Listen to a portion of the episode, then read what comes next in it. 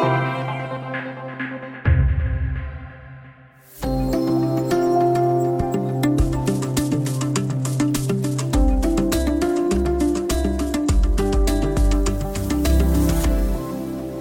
svart fluga i vicepresidentens vita hår. Ja, det är nog vad många kommer att minnas mest från debatten mellan Mike Pence och utmanaren Kamala Harris. En mer normal tillställning än kaoset mellan Trump och Biden. Studio DN om det som kallats den viktigaste amerikanska vicepresidentdebatten i historien. Jag heter Lasse Bengtsson. Och jag heter Sanna Thorén Björling.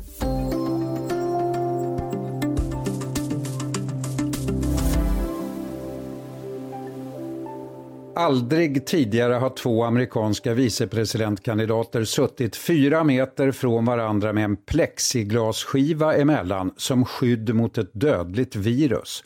Ja, så var läget i dessa speciella tider när Mike Pence och Kamala Harris debatterade på University of Utah. Ett hjärtslag från ovala rummet, som det brukar heta.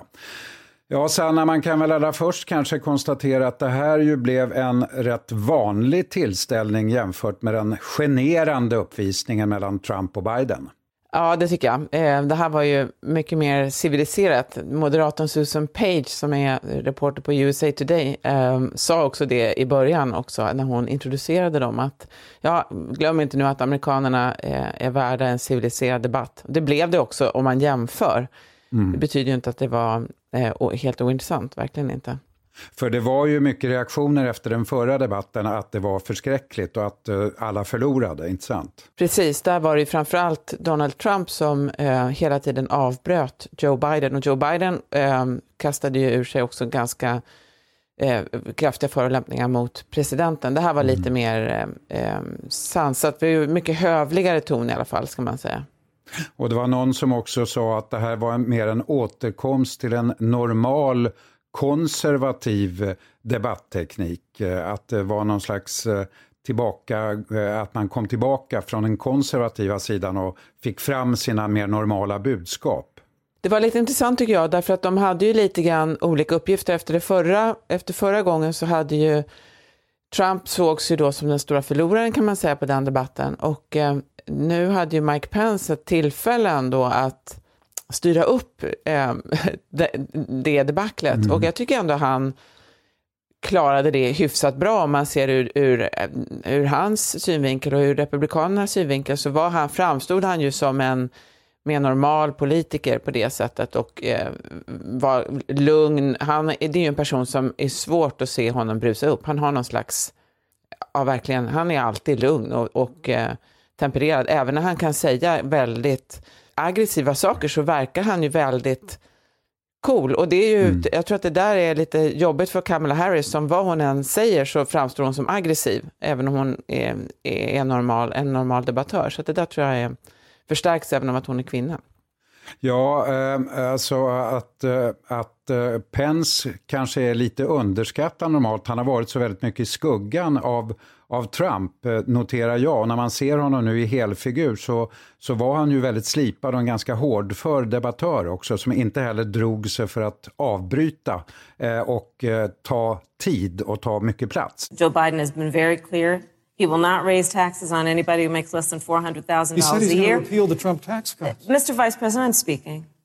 Well, I'm speaking. Be important if you said the truth. Joe Biden said twice in the debate last week that he's going to repeal the Trump tax cuts. That was tax cuts that gave the average working family $2,000 in a tax break every single year. That Senator, is, that is absolutely not true. That is he only bill, cutting is he only going to repeal part of the Trump tax cuts? If you don't mind letting me finish, we can Please. then have a conversation. Okay? Please. Okay. Ja, vem, vem tjänar på det där Sanna? Det är inte helt lätt alltså för Kamala Harris att vara för aggressiv här heller.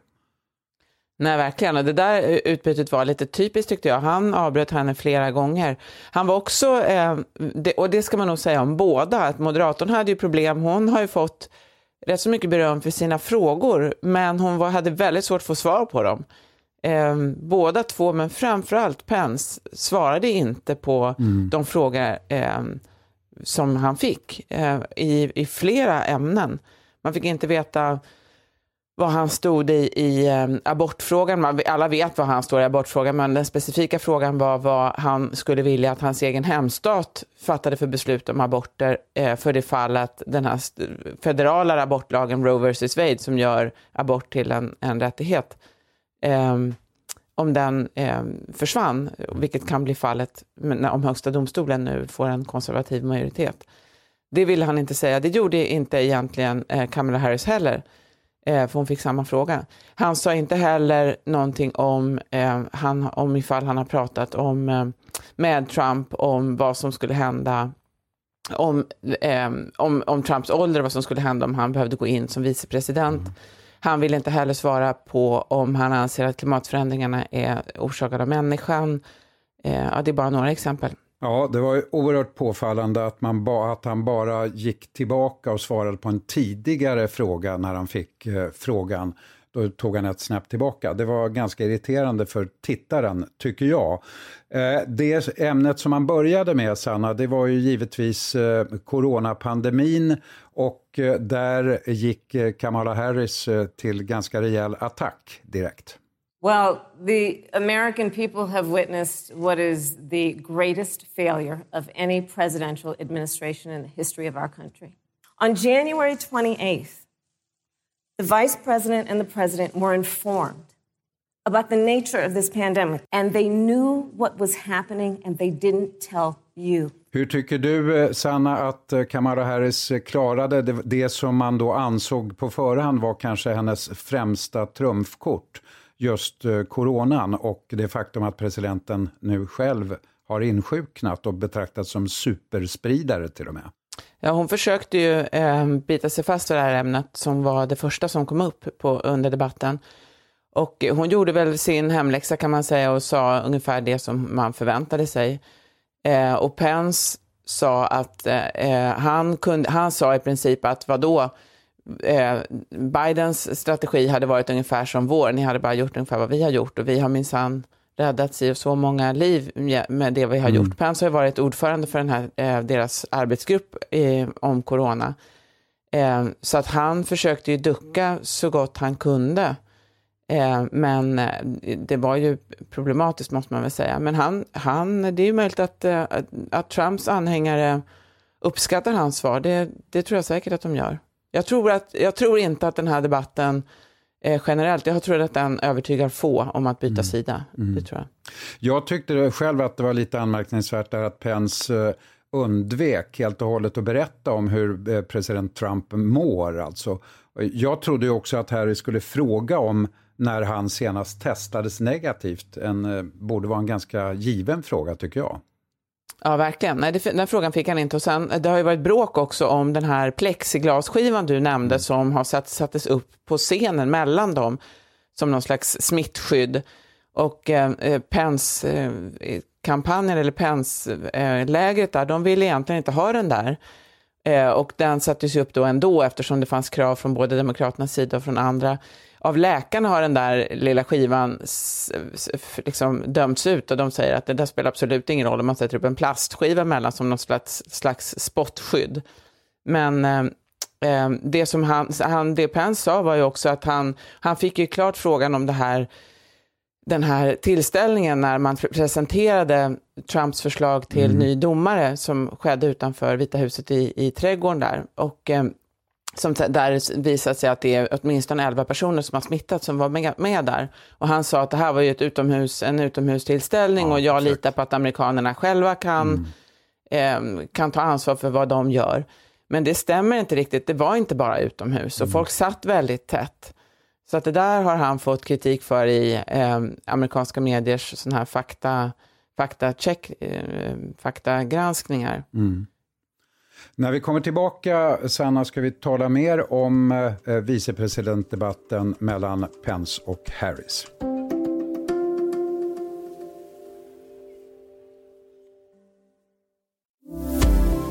Ja, Sanna, i sådana här debatter finns det ju en eh, gammal grundregel. Vicepresidentkandidaterna de har egentligen bara två saker att göra i en debatt. De ska försvara sin chef och de ska attackera den andres chef.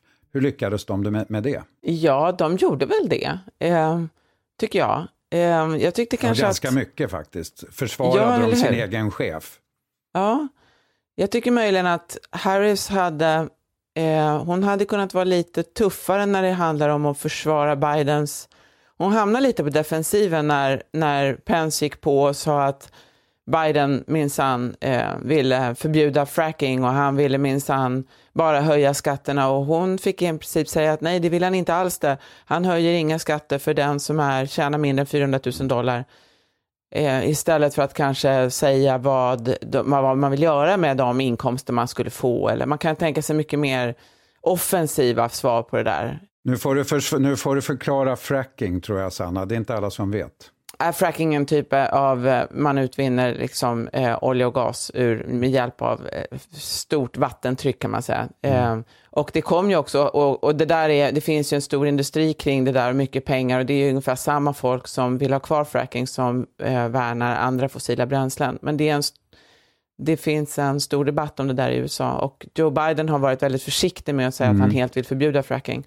Däremot så kom det ju genast på, på Twitter då till exempel från mer progressiva demokrater som eh, Alexander Ocasio-Cortez som genast skrev att fracking är inte alls något bra. Nej. Så att det finns ju en spänning i Demokratiska partiet kring den här frågan. Det här är ju en jättekänslig fråga i det Demokratiska partiet, eh, verkligen. Eh, en känslig fråga för alla miljövänner. En annan sak är ju det här som också kommer upp, som inte alla vet eh, riktigt vad det är, Green New Deal, där Demokraterna, uppfattar jag det som, också eh, tvekar lite grann och duckar, inte sant? Ja, precis. Det finns ju, det är också någon slags en stor plan med en ganska ambitiösa miljömål och klimatmål eh, som Biden väl i princip ställer sig bakom, men, men de har arbetat om den därför att man såg att den var lite för radikal för att man, ska kunna, för att man tror sig kunna vinna valet på den. Eh, men där sa ju Pence att den där ligger ju på er hemsida.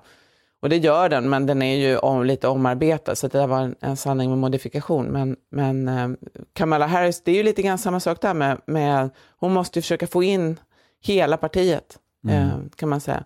Jag tyckte det var inte intressant när de pratade om, också om sjukvården och, ehm, eh, och vad som händer med, alltså, och de olika, hur de ser på amerikansk sjukvård och så. Mm.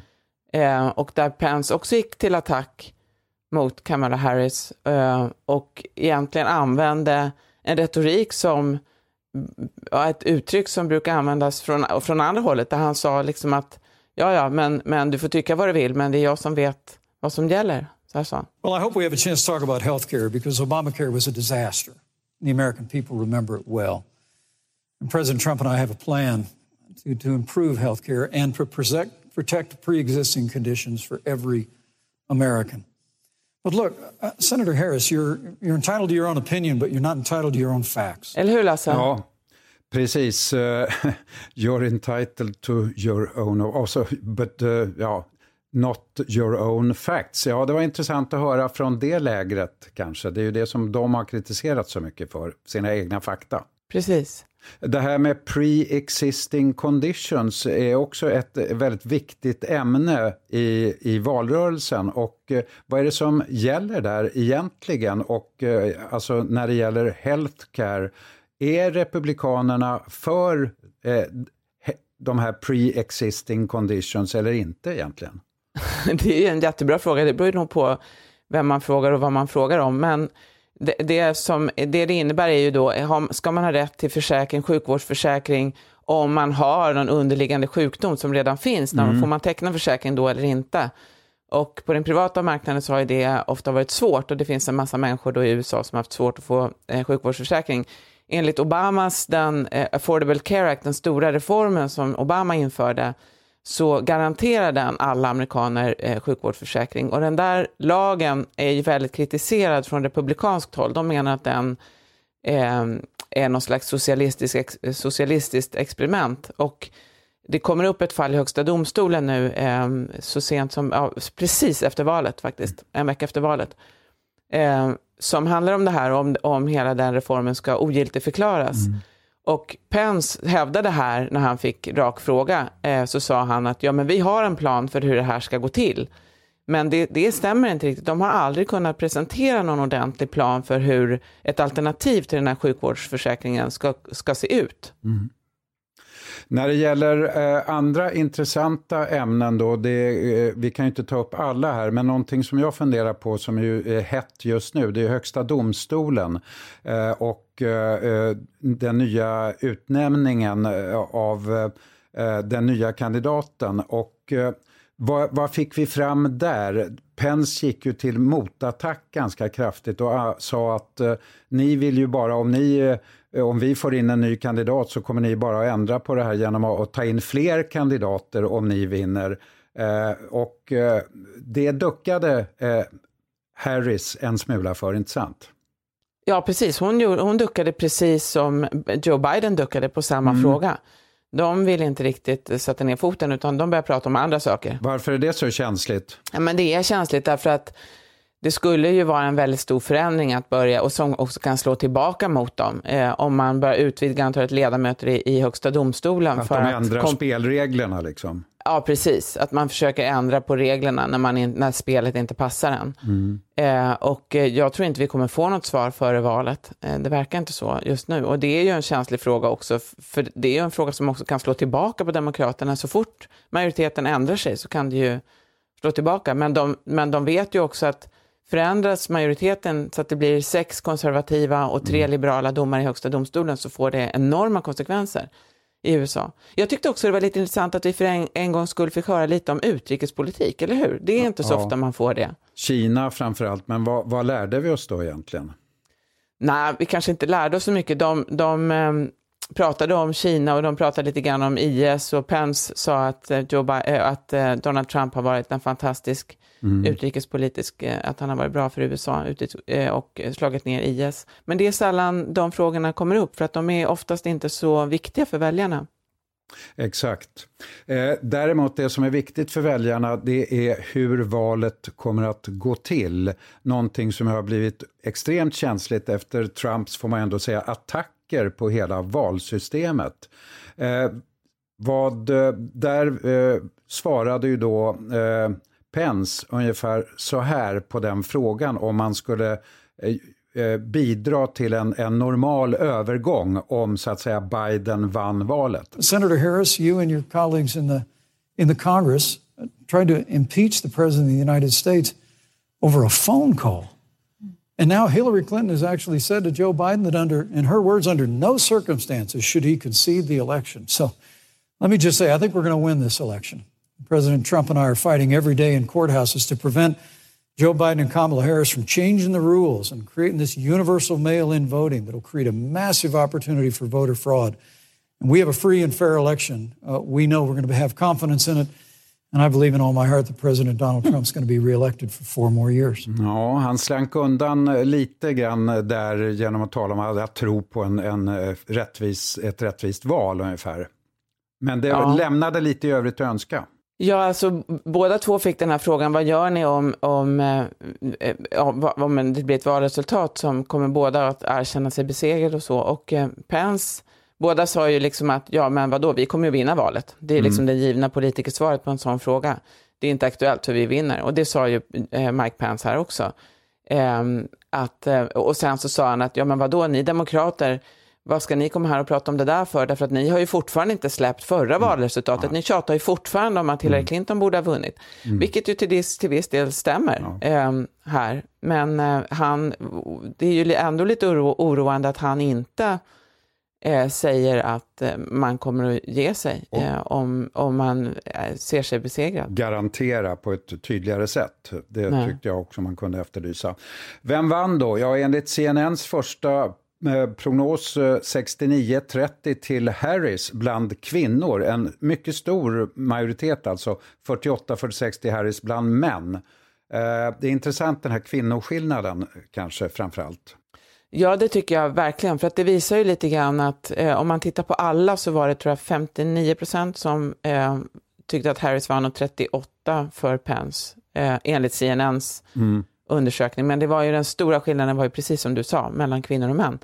Och det anses ju av många vara en, eh, kanske den allra viktigaste väljargruppen här. Eh, så att det är en grupp som verkligen kan avgöra valet om de går och röstar. Så vi får väl se, det var kanske många som, som eh, kvinnor då som inte ansåg att hon tog för mycket plats och sådär. Det var lite intressant faktiskt. Det var någon som kommenterade där, CNN hade en panel precis efteråt som var tre, tre män och en kvinna tror jag det var. Mm. Och där kvinnan försökte, eh, Gloria Borger som är en sån här eh, kommentator, har kommenterat i CNN i många år, hon försökte förklara hur, de här, hur, här, hur han avbröt Harris hela tiden och så. Och det skedde precis som hon själv blev avbruten. Så blev hon, när hon förklarade det så blev hon avbruten. Hon försökte säga, ursäkta nu är det jag som pratar. Och det blev, som, det blev nästan parodiskt faktiskt. Ja. Men det är möjligt att kvinnor uppfattade det där på ett lite annat sätt än män, jag vet inte. Det här kan vara sista debatten, Sanna. Vi vet inte riktigt det med säkerhet ännu. Har, har den någon betydelse, tror du, för fortsättningen av valresultatet, den vi har sett? Nej, jag tror inte det faktiskt. Jag tror inte att den har någon betydelse för valresultatet. Tror du det? Nej, jag undrar mest vilken betydelse flugan på Pens hår har för utgången av det totala. Det var ju det som folk noterade mest. Det är ju en jättehistoria på sociala medier just nu. Den svarta flugan under två minuter och tre sekunder, Sanna, på Pens vita hår. Ja, den kom in liksom i rutan och satte sig på hans, han har ju väldigt kritvitt hår. Så satt Varför ville den han, vara där så länge? Liksom? Jag vet inte, den kanske gillar, liksom, jag vet inte, rapsbaggar gillar gult och den kanske gillar hans hår. Men det, nu kommer alla att komma ihåg det här som flugdebatten eller någonting. Och omedelbart var Biden ute med en flugsmälla på sociala medier, på Twitter förstås. Ja, Biden-kampanjen ska börja sälja flugsmällor. Tack eh, för det så länge och vi återkommer. Studio DN görs för Podplay av producent Sabina Marmelaka, exekutiv producent Augustin Erba, ljudtekniker Patrik Miesenberger och teknik Jonas Lindskog, Bauer Media. Jag heter Lasse Bengtsson. Och jag heter Sanna Thorén Björling. Vi hörs.